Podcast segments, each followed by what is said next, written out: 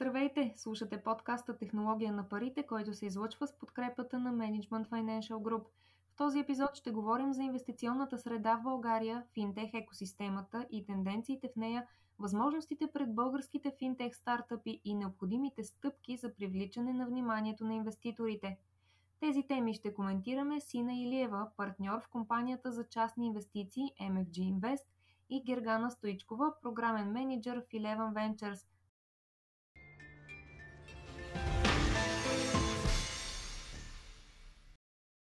Здравейте! Добър ден! Здравей! Гергана, да започнем от теб. Как се развива финтех екосистемата в България в последните години и какви са основните тенденции в нея? Според мен се развива много добре и доста бързо. от една страна се наблюдават все повече и повече финтех компании, които стартират в България. От друга страна, вече все повече участници, като регулатори, институции, банки, даже университети, проявяват интерес към сектора. А, и всъщност се забелязва а, една така цялост на, на сектора последните години. А, всъщност по данни на Българска финтек асоциация към 2019 има повече от 100 компании, като те продължават да растат а, с всяка година. А, от страна на регулации пък а, все повече от институциите като Комисия за финансов надзор, Министерство на финансите, БНБ а, говорят в посока създаване на подходящи регулаторни рамки. рамки. А, все още сме доста далече от а, по-развитите страни, но според мен посоката е правилна и стъпките са в правилната посока. А, от гледна точка на тенденции, бих казала, че доста, а, нещата доста имитират това, което се случва в а, Западна Европа и по света, а, като може би е честно да се спомене, че при нас нещата пристигат с няколко години забавяне, но а, от друга гледна точка, предвид, че в чужбина се говори много за така нареченото отворно банкиране, open banking, вече все повече и повече това нещо навлиза и в а, а, България. А, друга тенденция е Buy Now, Pay Later моделите, които в чужбина са страшно разпространени а, и вече все повече и повече участници в а, на финансовите пазари ги споменават и в България. Имаме и а, различни продукти, които се появяват на пазара. Така че горе-долу са сходни на това, което се вижда в световен мащаб, като може би най-много са компаниите, които се занимават с разплащания. Било то дигитални портфейли, прехвърляне на пари зад граница или различни приложения, представляващи софтуерни посове и прочие. Ина, как изглежда финтех екосистемата от твоята гледна точка?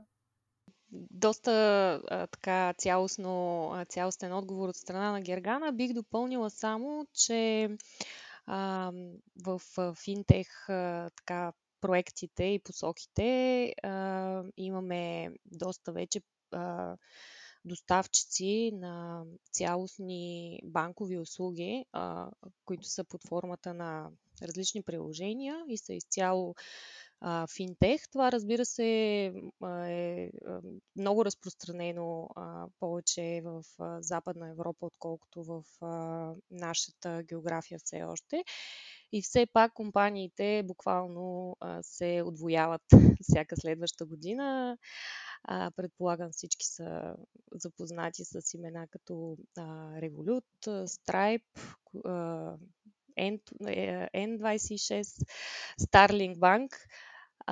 Та, това е една, още една посока много, много а, ход, много гореща, а, както и, разбира се, различните а, специално а, така насочени а, финтех а, услуги. А, те отново са така цялостно банкови услуги към а, а, малки и средни предприятия така наречения а, СМЕ сектор, а, съвсем, съвсем малките компании, продължават а, така да се считат за а, недостатъчно добре обслужени от банките като цяло, с оглед на това, че за една малка компания е сравнително трудно да получи кредит още в началото на своята дейност, нали, изискват се годишни финансови отчети, 2-3 години история и така нататък. Та, има наистина и доста проекти в посока конкретно обслужване и банкови финтех услуги на малки и средни компании. И двете споменахте навлизането на големи международни играчи на българския пазар. Как се отразява то на развитието на финтех екосистемата у нас? Със сигурност се отразява положително. А, според мен, а, от една страна, защото самите потребители в България а, стават все по- а, запознати с това да банкират изцяло и не само да банкират, ами да ползват всякакви финансови услуги изцяло онлайн и дистанционно. За съжаление, ние специално в, в тая сфера от към гледна точка на потребителя още сме далеч от, от тенденциите в Европа с оглед на това, че а, нашите проценти на разплащания в брой са едни от най-високите в Европа. Нали, има, има държави, където дигиталните разплащания са 90-100% и там, разбира се, всеки човек, независимо от пол, възраст и социално положение, а, ползва поне един а, wallet, а, нали, такъв application за разплащания.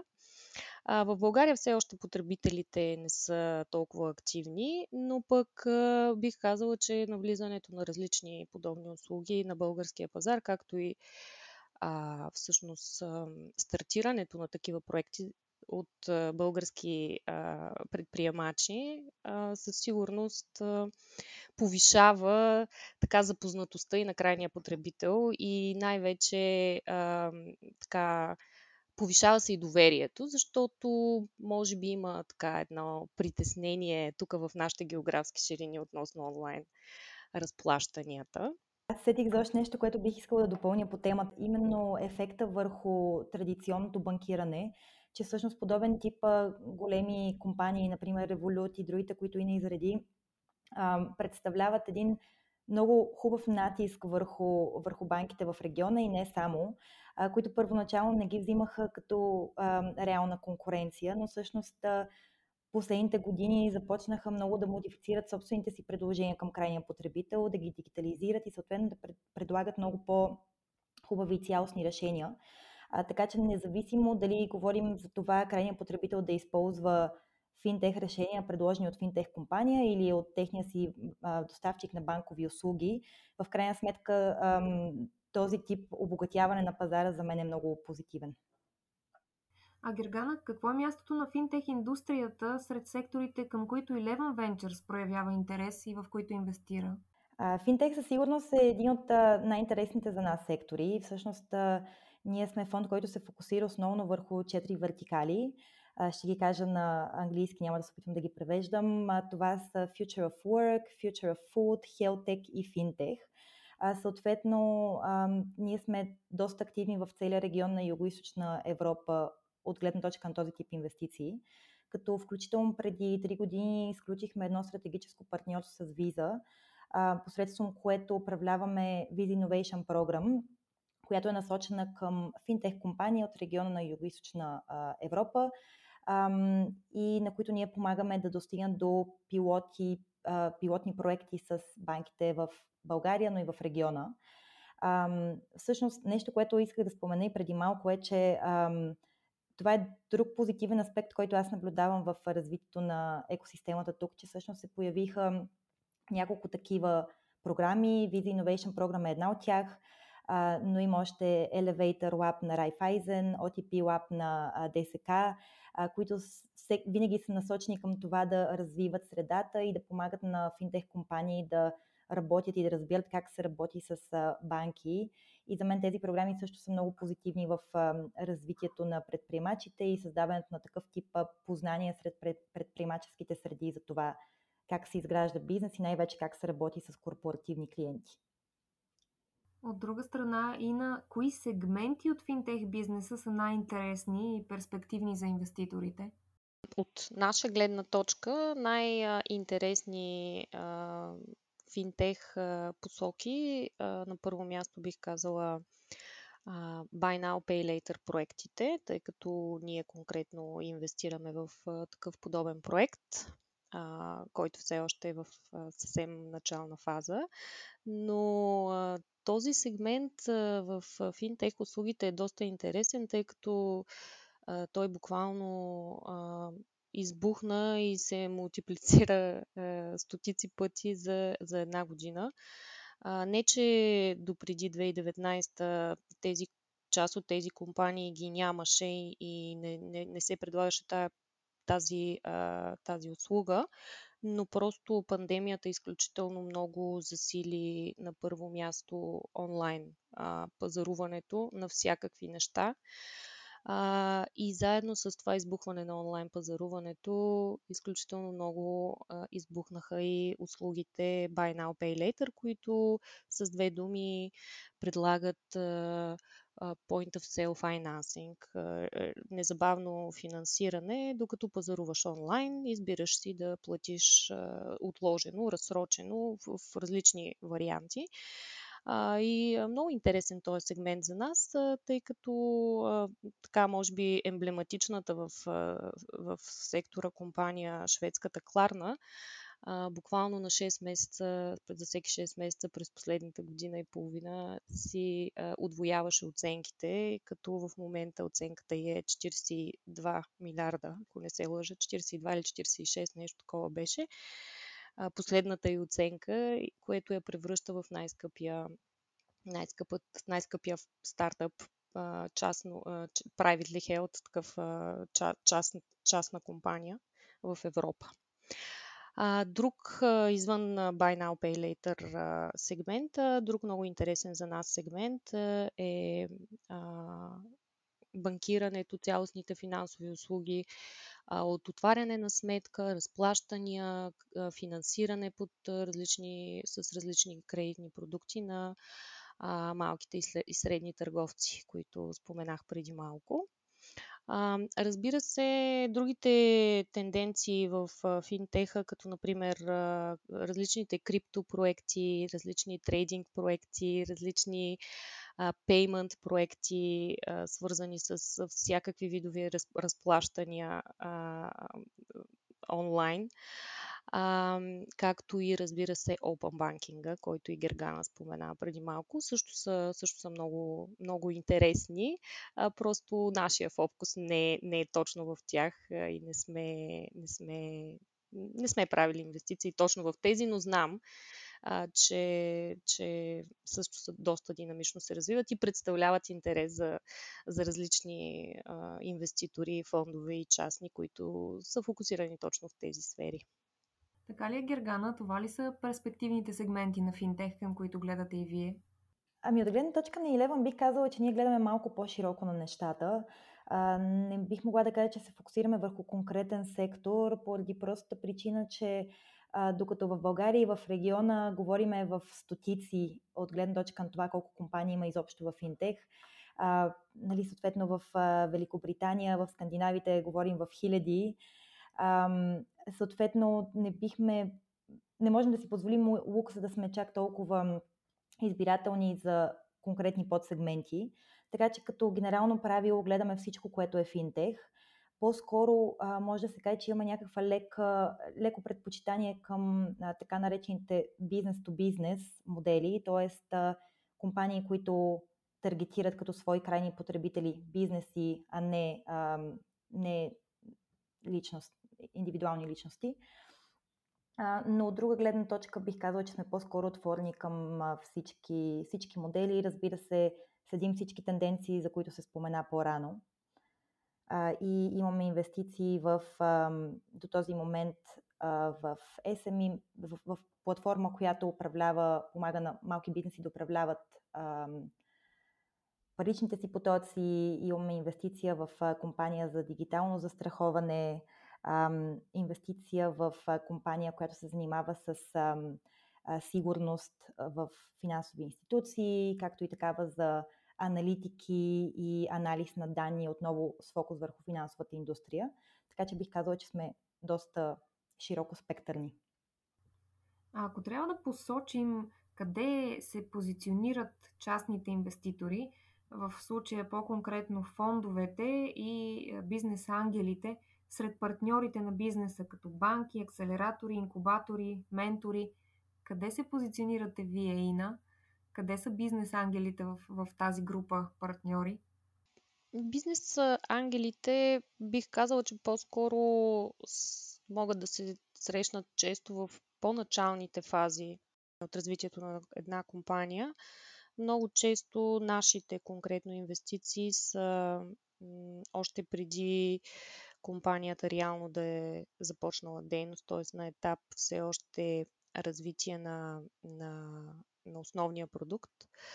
А, тъй като често тези компании търсят финансиране и на този най-най-ранен етап, за да могат да довършат разработките, които правят и да стартират реално бизнес. В същото време а, имаме и инвестиции в компании, които вече имат присъствие, определено присъствие на пазара а, и около една година история, например, вече имат и приходи, а, макар и все още да не са нали, излезли на печалба. Общо заето по дефиниция етапите, на които инвестираме ние, а, са преди, преди компанията да е, да, е, да е излязла на печалба и по-скоро в по-ранните, по-ранните етапи, но това не бих казала, че винаги е валидно за всички ангел инвеститори, защото така има и на европейско ниво така известни а, частни личности, които, а, които са такъв вид ангел инвеститори, но там често може да се види да се а, участва в а, по-напредналите стадии на една компания, когато вече оценките са и по-високи и съответно и парите, които се инвестират са в милиони. Нали? Но обикновено бих казала, че ангел инвеститорите се срещат в по-ранните етапи на търсене на инвестиции от нова компания. Гергана, къде се позиционират фондове като Eleven Ventures? Тук се съгласявам с Ина напълно. Обикновено фондовете идват на следващия етап. А, тоест, ние търсим в компаниите вече готов продукт или почти готов продукт, такъв, който всеки един момент ще бъде реализиран на пазара. И при всички положения поне някакъв вид валидация от този пазар, било то с първи клиенти или с няк- някакъв вид партньорства с ключови партньори, т.е. нещо, което да докаже, че тази компания има голям потенциал да се развива. От гледна точка на останалите участници, като акселератори, инкубатори, те също са много ключови, но те също идват в един малко по-ранен етап и всъщност изиграват много ключова роля в това да обучат и да възпитат предприемачите а, за това как всъщност те да структурират своята компания, какви са различните стъпки, елементи, през които трябва да се премине, за да може ам, успешно да стъпят на пазара и да започнат да предлагат своя продукт или услуга. А пък ролята на фондовете е вече да хванат подобен тип компании, които имат първоначална идея и знаят в каква посока са тръгнали а, и да им помагат с ам, по-обща, по-общи насоки за това как да си подобрят а, продукта или как да си подобрят елементи от стратегията, съответно с какъв тип партньори да работят повече. Така че и ние като фонд, но и обикновено това би се очаквало от един фонд за рисково инвестиране, да помага с подобен тип насоки, контакти и менторство на компаниите, в които инвестираме. Но ако за фондовете има изключително много информация, а, имат подробни сайтове, отворени прозорци за кандидатстване за различни програми, а, рундове на финансиране и така нататък, и на къде компаниите могат да намерят или да срещнат ангел-инвеститори, за да могат да ги привлекат? Да, това е интересен въпрос. Ами, ние конкретно също така като фондовете се опитваме да популяризираме нашата компания в а, интернет пространството, така че хората да чуят за нас, но а, не бих казала, че има едно конкретно място, в което да, да влезете и да прочетете кои са активните ангел инвеститори в а, България, пък и в Европа. А, въпреки това обаче един а, така малко по-подробен ресърч в интернет ще, ще ви доведе до, до една или друга, една или друга организация, която прави такива инвестиции. Така че LinkedIn също е добър канал, да, да, който се интересува да потърси информация за хора в България, които се интересуват от това да правят такъв тип ранни инвестиции. Но също много е важно а,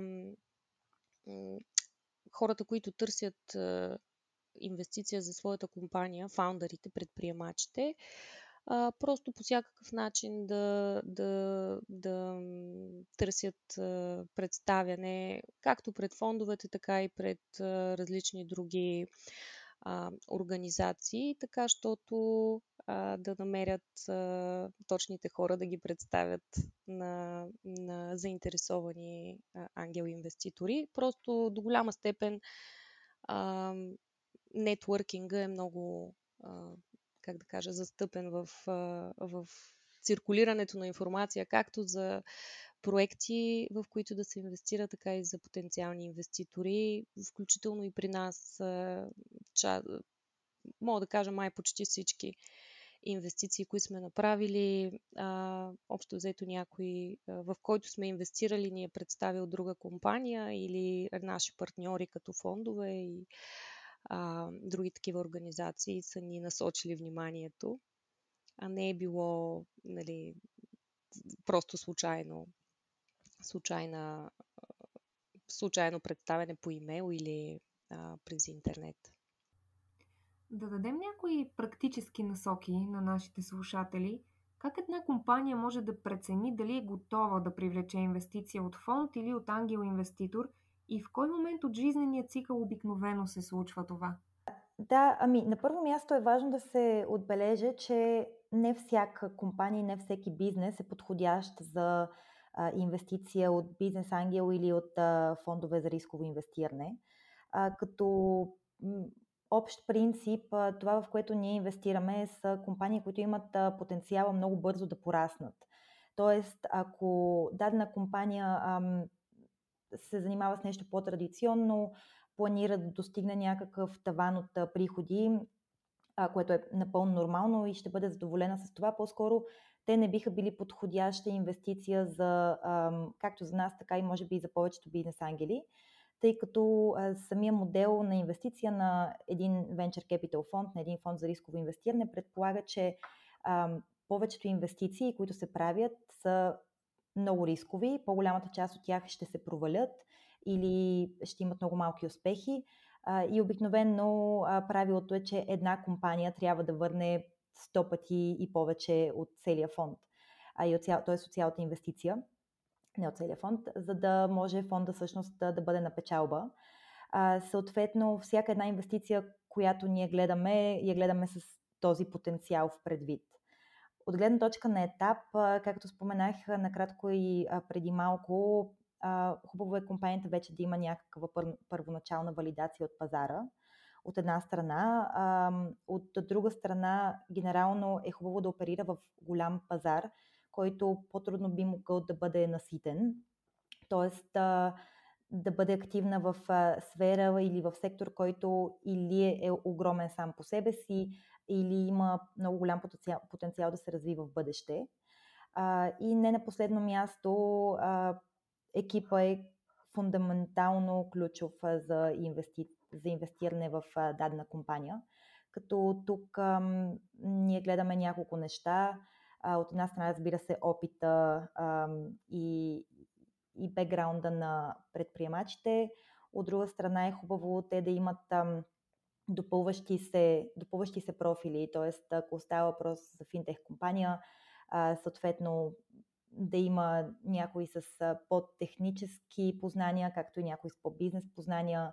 Ако има нужда от много ам, дълбоко разбиране на compliance теми, съответно експерт в а, тази роля също, но основната идея е да хората да са с различ, различни допълващи се бекграунд. Ина, би ли искала да допълниш нещо за това, кога компаниите трябва да се обърнат вече към външно инвестиране и да потърсят частни инвестиции? Ами само а, едно, едно допълнение, понеже въпросът ти е точно кога.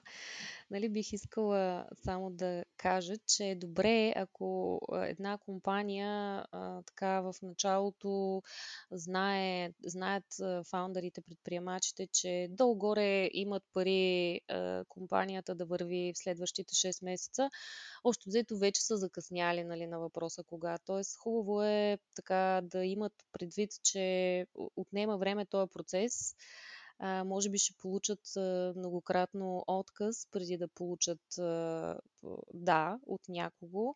А, така че на въпроса кога не трябва да чакат да им свършат парите, трябва да е преди това. Много, много важно, а пък може би хората, които до сега не са влизали в такъв процес, не го, не го вземат предвид и започват прекалено късно. А пък за, един, за една нова компания, стартиращ проект, е пагубно да им свършат парите преди да успеят да привлекат още. Труден ли е пътя до достигането до инвестиция от фонд или от ангел инвеститор? Как смятате вие, Гергана? Зависи. А, бих казала, че в България и в нашия регион вече се появиха доста фондове, така че намирането на капитал само по себе си не е най-трудната част. А, разбира се, много е трудна частта преди това, докато се стигне до това инвестиране, тъй като ам, за да успееш да направиш компанията достатъчно добра, така че тя да привлече правилните инвеститори, работата е много. А, важно е екипа да е на място, важно е технологията да е на място, да има голям пазар, а, така че много често в нашите среди се говори, че предприемачи, които за първи път са предприемачи, им, им е много по-трудно, просто защото за първи път се срещат с а, този тип проблеми. Съответно, ам, много често при нас дори се, дори се коментира, че е по-добре да имаш предприемач, който се е провалил преди, но е натрупал опита, а, за да може да го приложи при следващите компании, които стартира. А, нека да поговорим малко и за параметри, за начини на оценки, които прилагате. Как подхождате и какви критерии и показатели използвате при избора на финтех компаниите, в които да инвестирате? Ина? По темата за оценката на, на, на съвсем нова стартираща компания без, без а, история от поне 2-3 години работа, а, бих казала, че леко мъгляви са критериите. А, разбира се, в едни по-вече развити компании се гледат годишни приходи, а, нали, различни други неща. В една компания, която няма годишни приходи, нали, няма как да гледаш годишни приходи, така че тук основно гледаме а, какво, какво предприемачите смятат, че, че могат да постигнат с това инвестиране, т.е бъдещи приходи, които те смятат за реални, за реални изпълними, както и бъдещи а, брой клиенти, повторяеми клиенти, нали, зависи какъв точно е бизнес модела, дали е насочен към, към крайни потребители, физически лица или към, към а, бизнеси. А, така че трудно ми е да кажа конкретен показател, а, за, на база на който правиме оценката. А, наистина се опитваме вътрешно ние да си а, ресърчнем достатъчно точно в конкретната, в, в конкретната бизнес сфера на, на този проект, наистина какъв е потенциала, както в България, така и в а, евентуално чужди пазари, за които а, предприемачите мислят и може би подготвят. А, и да оценим до каква степен наистина могат да се изпълнят тези тези планове. Гергана, как подхождате в Eleven Ventures? Споделям мнението на Ина при нас нещо подобно, като мога да допълня, че стандартно инвестираме между 250 хиляди и 1 милион. обикновено ние се водим при Seed, Seed фонд, т.е. инвестираме до момента, в който и около момента, в който компанията има първи клиенти и продукта вече е на пазара, съответно има и първи приходи. А, като оценката варира, а, но генерално за м, тези размери, които ние включваме, гледаме да имаме около 10% или над 10%, така че това гордо определя оценката до някаква степен също. Но там нататък е много индивидуално, зависи, зависи много от опита на предприемачите, зависи много от това, което са постигнали до този момент, от съществуващи партньорства. Така че не, не мога да дам много точен отговор, за разлика от вече private equity а, и компании, които са публично търгувани, при които могат да се прилагат редица различни финансови модели за изчисляване на точна оценка. Как се определя и какъв обичайно е размера на инвестицията в стартъпите, които MFG Invest избира да подкрепи? Ами, както и Гергана спомена, и, при, и ние имаме така предварително дефинирани размери за първа инвестиция, която, които са още взето между 100 и 500 хиляди евро. Т.е. в един проект, който сега стартира или току-що е стартирал, а, това в тези рамки бихме могли да направим според оценката, за която преди малко споменах, първоначална инвестиция. А, а Гергана, как е в а, Eleven Ventures? Как се определя размера на инвестициите? Какво могат да очакват като привлечен капитал компаниите? Обикновено, обикновено този тип разговори се водят в обратната посока, т.е. компанията а, прави изчисления за това от колко капитал се а, нуждаят. Обикновено за следващите 12-18 месеца, в идеалния случай 18. Ам, съответно, на база на тази оценка от тяхна страна с какъв капитал те, от какъв капитал те имат нужда, а, това е размера, който те привличат. А, и вече оценката, както вече споменахме, е въпрос на други дискусии. Причината за това а, да се конкретизира точно 18 месеца е, че обикновено се планира след 18 месеца да се набере нов капитал. Съответно, ако компанията през това време в идеалния случай се е развила, а, нейната оценка при едно последващо финансиране би била по-висока. Така че и от гледна точка на компанията, тя не би искала да си набере целия капитал с първия рунд на възможно най-низката оценка. Би искала да вземе само толкова, отколкото има нужда, за да издържи до момента, в който ще се е развила и ще може да вземе пари, когато струва повече. Няма как в края на разговора да не ви попитам и за настоящата ситуация, в която се намираме. Промени ли пандемията поведението и фокуса на инвеститорите в MFG Invest? Конкретно нашия фокус, фокус не го промени, защото той и преди пандемията си беше така доста основно в финтех и даже конкретно в сферите, които преди малко споменах. А, но пък а, пандемията изключително много увеличи генерално а, инвестициите в а, финтех проекти. Просто финтех сектора в а, Европа и в целия свят е абсолютен рекордьор по инвестиции през 2020 сравнение с 2019 и през 2021 сравнение с 2020. Изключително активни са и ангел инвеститорите и, а, и фондовете а, в подобен, подобен тип инвестиции. Гергана, как се отрази пандемията на вашата дейност? При нас също не бих казала, че има промяна. От гледна точка на компаниите, в които вече сме инвестирали, бих казала, че ефекта се беше нетирал, даже може би е малко повече в плюс. Разбира се, имаше компании, които са част от нашето портфолио, които бяха пряко засегнати от пандемията и нямаха възможност да оперират нормално, но пък имаше и такива, а, които изключително много се ам, облагодетелстваха за, покрай пандемията, тъй като предоставят различен вид изцяло онлайн услуги, а, за които, както знам, имаше много голям бум и продължава да има голям бум. А, съответно, също нещо се наблюдава и върху бизнесите, които идваха при нас. А, бих казала, че наблюдаваме повече компании, които да кажем, са активни в дигитализиране на различни приложения за здравеопазване, но това е малко по-настрана от нашата финтех дискусия. но от гледна точка на финтех, повечето модели така и така предполагат дистанционно плащане или онлайн плащане, така че пандемията се отрази по-скоро позитивно, отколкото негативно. Много ви благодаря за този разговор. Беше ми изключително приятно и интересно да разговаряме по темата финтех, екосистемата у нас, тенденциите, които се наблюдават и стъпките, които е необходимо да предприемат компаниите в тази област, за да привлекат инвеститори. Благодаря ви. Благодаря и аз. Приятен ден. Благодаря и от мен. Хубав ден.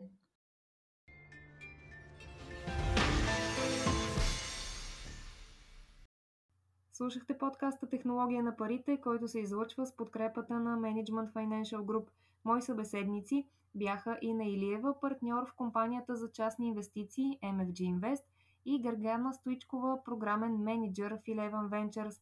До следващия път!